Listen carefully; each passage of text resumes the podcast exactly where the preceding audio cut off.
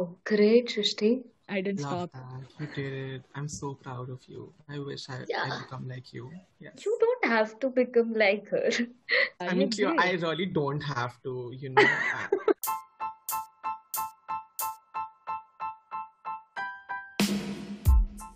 Hi, this is Nitya, Hi, this is Shrishti. and welcome to our podcast, Do We Make Sense? What I really want to talk about is pride, you know. The beauty of pride, let me just say that in the beginning only, that it means different things for different people. For Yeah. some, it's a celebration of their existence. It's just a part of, you know, them expressing themselves. And for some, it's a protest. And pride Yeah, was a the protest. Yeah. when Marsha P. Johnson, like I previously said, at Stonewall in New York, started this whole fight for queer rights. That's how it The came into existence. of pride. Yeah. the birth of pride came into existence. And for me, also, pride is a protest, you know. Pride in that way is the community's way of telling the government that, hey, you need to fix this. Yes, we have reasons to celebrate, like you said, the 377 law being repealed. You know, the amendment to that law was a tiny step towards being more uh, open minded for our country. But, you know, it's not a sprint, it's a race. There's a long road for us to go. And I think through protesting, through making people more aware, through making sensible content which educates about the existence of the queer community, what they stand, what is it to be queer, Queer existence shouldn't have to be a protest because it's just people existing. Considering the world around us, it becomes a protest because people have to fight to survive. Exactly. The fight is not over, and we still have to help the community as allies, even. As people, it becomes our job also to be a part of this protest and help as allies. Use our privilege to elevate voices that can make a difference for everybody because we can't expect ourselves to be the spokesperson. We're nobody. In fact, like us having this conversation right now is us using this platform and our privilege to talk about these things, to spread the message to people, considering how most of our family members listen to this podcast. And I don't think they have any other right kind of exposure to this community than probably me or Nitya talking about it here. Yeah, or I think uh, in our families and everything, talking about this is a taboo in itself. Matlab, if you're talking about or even saying the word gay, lesbian, or even queer, it means like, you know, you are breaking off some kind of like, you know, limits if you are talking about it. It doesn't make us the flag bearers for the community. It doesn't make us any savior or anything like that. An informed citizen is all that it makes us. Right. And through these conversations, like you said, you know, through this podcast, if uh, somebody in your family listens to it, then you can have a conversation explaining this to them in a better way, you know, at least a question would be raised. So having conversations, being mindful of, you know, these things goes a long way. Now we are not like too big. We are not millionaires. We are not people who can hold content for mainstream audience. So whatever we are doing right now is a step towards the right direction. But when you talk about representation of the community in mainstream media, I mean, where do I even begin with the kind of flawed imagery and characterization there are for queer people? Because you don't see any representation that represents the diversity and inclusivity and intersectionality between the queer community. There's nothing. Either we get good movies with white heterosexual cisgender people playing gay characters on screen or we get something like Lakshmi. And I guess yeah, they are talking about it, but what is it actually doing for the community? It more of feels like they are just talking because they're doing a ek when they're talking about it. Like when you see the trailer of Lakshmi, it was just homophobia that you can actually see through. And uh, also, it felt like they're just talking because they need to talk about, or they're, it is not coming from an honest space. Yeah, they're using their privilege in the very worst way possible. I'm not even going to talk about Lakshmi and validate that film because honestly, it was repulsive. And I'm so sick of Bollywood or in general, straight, uh, cisgendered people portraying the community like this without any consultation, without any information about the community. Lakshmi, the whole movie is just a caricature, you know? Yeah, And it's the worst kind of stereotyping anybody could do in it's only promoting century. stereotypes. Yeah exactly. It's only telling the young people that and before anybody comes and says just a movie. No it's not a movie. Movies and media has shaped cultures for centuries. And it's not that difficult. Honestly it's not that difficult. When you look at shows like euphoria it's not that difficult. And when you look at other pieces of content Moonlight. which are Moonlight, for Moonlight. sure, yes. Um, yeah, like Moonlight is one film that it was so beautifully made, and you you can't say that it's problematic because it it had that realistic perspective. It had you know, it didn't look like they were badgering the community or mocking the community. It is really important. If filmmakers or if people in general want to create content regarding the queer community, it is really important they have somebody from the community on board and just to have some consultation or just to know the struggles first and then make movie. Because at the end of the day these people their existence struggles are real and it's not for you to make fun of. It's not for you to profit off of. Nobody needs your sympathy. You don't need to do that for the queer community.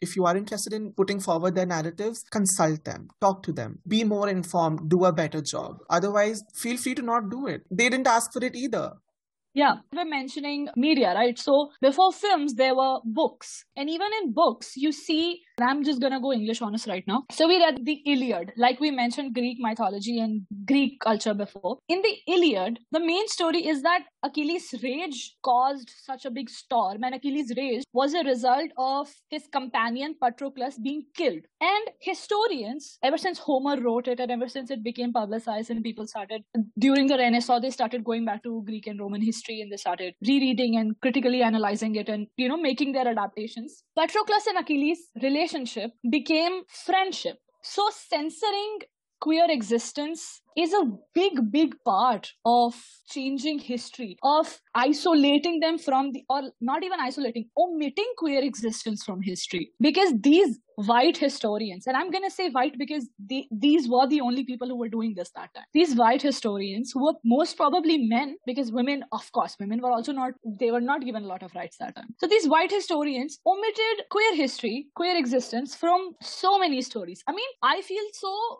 weird thinking about how there must have been so many queer stories written by so many people who were left anonymous or which were burnt or which were thrown away which were never published. So many actual queer lives faced this kind of illegalization and demonization through this editing through this omission that we see from our books that we see from our history that people don't realize how colonization really affected queer existence and how white people really affected queer existence. And now that censorship has come in in a different way in film, where we see straight people writing queer stories. Which, if you think about it, makes no sense. Why? How would you know? How would straight people know? What are the nuances of queer relationships? What are the nuances of queer existence or trans existence? How would a straight person know who has not been through that struggle?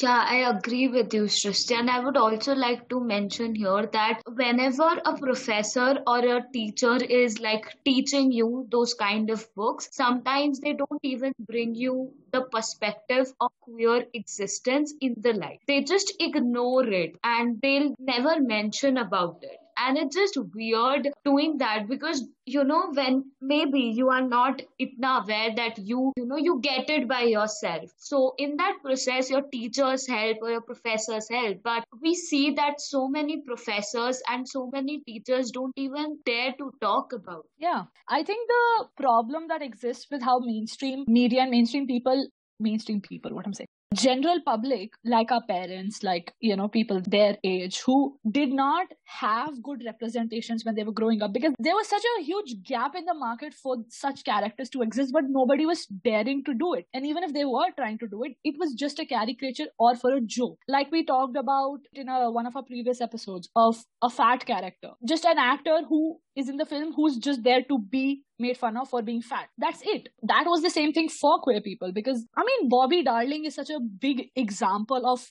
rampant transphobia that exists in Bollywood because her character was just a very, very bad and mean joke in every film where she was being satirized as this sex crazy maniac who just wants to have sex. Itna sexualization of her character, which in turn made trans people, trans women look like sexualized demons. And it ruined their perception and it ruined even Bobby Darling's career. Like she did not get other films. She was only typecast and even now in hollywood even we see about it. We see disney. Disney being such a big oligarch when it comes to producing content. And even they're so homophobic.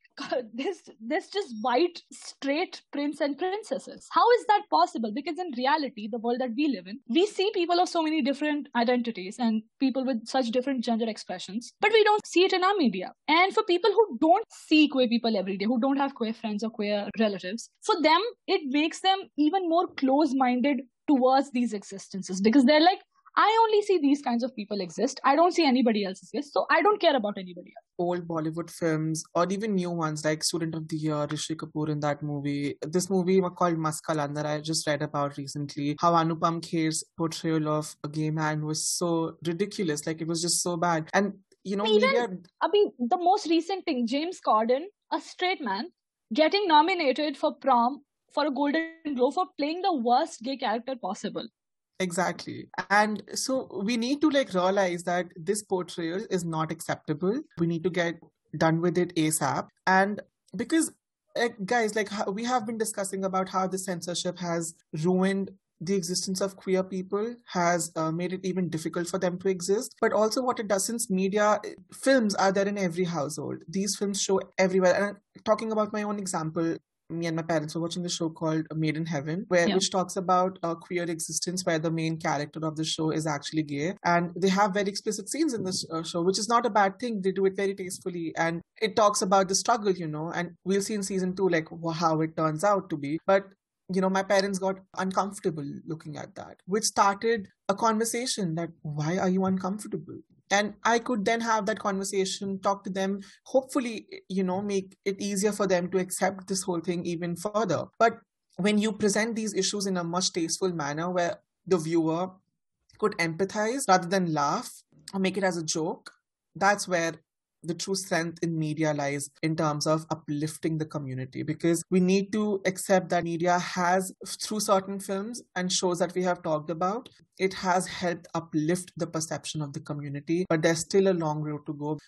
So how can we a better ally to the community and how can we start doing it more often? Like where do we begin this and what are the practices that we can unlearn start learning in a better way to make inclusive for everybody? Right. Yeah when you talk about this nitya i mean it's really important to acknowledge our privilege as allies you know. First of all we need to begin there. And we need to also make sure that you know we don't talk for the community but talk with the community. We become their strength but you know not in a way where we're not giving them the platform or we're taking we're crashing their platform from them basically. And also as allies we need to do our research is what i feel is the most important. Because yes queer people are more than happy to tell you their pronouns what they identify as but it, don't make it hard for them to like you know explain it or to come out every time. It is not their job to come out every time they meet a new person be mindful of those things. Educate yourself because google exists you know. Google things learn about it. And if you have questions I, I have never you know come across any queer person who's never answered a question that i've ever had. Yeah people know about these things.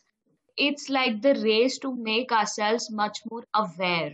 It's not about knowing. It's about creating an awareness about the things that actually matter and it comes from a very honest space and you exactly. don't have to sympathize with anybody.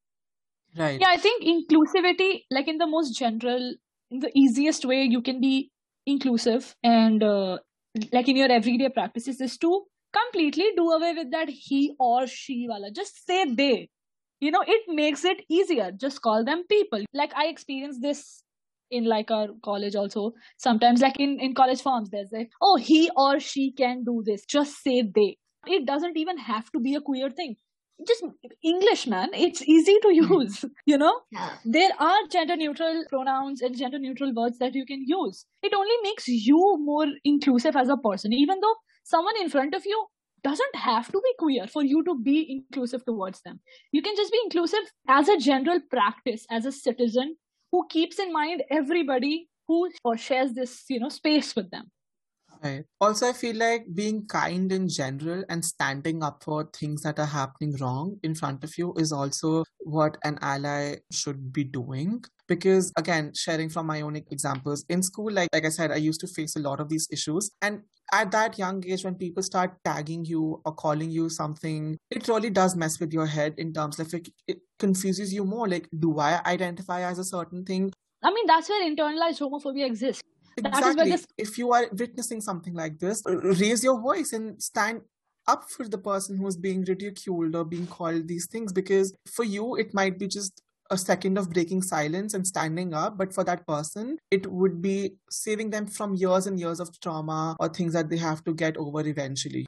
The more we start asking for the right things, the more important it becomes for people at higher positions to give them to us. If we aren't asking for the right things, then the media won't care about putting out uh, good representations for the queer community. The media, the government won't care about repealing regressive acts that hurt trans people, that hurt queer people. It is us as public to ask for the things that are right, to ask for things that are important, that ease everybody else's existence around us. And I think this is what I hear most queer people say. And I 100% agree that queer existence shouldn't just be about survival trans people shouldn't need to just survive. They need to live thrive and enjoy their existence without it giving them trauma for the rest of their life. Because mental health issues and identifying as not straight and not cisgendered go hand in hand. Also the inherent anxiety that comes with the whole topic of coming out. I was reading about this on the internet where if you see any coming out video on youtube the person is crying, they're sobbing. It's so difficult for them. And you watch those videos and you just see the stress. You know what I think? My two cents on this whole topic is that we will really be progressive when people don't have to come out as a society. Exactly. Yeah. You know, that it shouldn't be the norm. Or, you know, like straight people don't need to come out. So shouldn't be queer people to come out what will you do if you like know a person is gay or lesbian or whatever they identify as how does it make a difference they can still do the job they can have families they can have relationships they can have friends. Like there's nothing different about it. Exactly. Yeah, yeah it's a utopian idea but it is still our wish to see so, as society where coming out hasn't be a norm or like it's all normal. Yeah, we want all... this utopian idea to become a reality. Exactly. And yeah kids growing up in a distant future don't have to identify themselves as I can only like blue because I'm a boy or I can only like pink because I'm a girl. All of that bullshit needs to get eradicated for people to just exist normally. Right. Because they don't only hinder queer folk, it hinders straight cisgender people as well. It boxes them into these constraints that they don't even know that they can get away from and the conversation of inclusivity that the queer community brings forward. The ideas of femininity and masculinity and the binaries that we call tradition that put us into this box it helps people who live straight cisgender lives to also understand that you can be so many more things if you just allow yourself to know that these things are okay so, thank you so much, Falcon, for coming here. And it was great to have this insightful and informative conversation. And I hope it leads to more conversations like this. No, thank you so much, guys, for giving me this opportunity to actually talk about these things and hopefully try to make a difference some way or the other. And I would like to say this to everyone or anyone who's listening that hopefully this encourages you to talk about these things further and help bring about a change. If you want to talk about this to somebody who you think might be a little awkward around this topic send this podcast to them send this episode to them and take that first step. And if you're somebody who feels awkward around this topic hopefully this helped you to be less awkward and start a conversation. So yeah. Thank you so much for having me so that's all for this episode. So tell us, did we make any sense on our Gmail? Do we make sense.2020 or on our IG handle? Do we make sense? Thanks for listening, and we'll be back with another episode. Bye bye. Bye.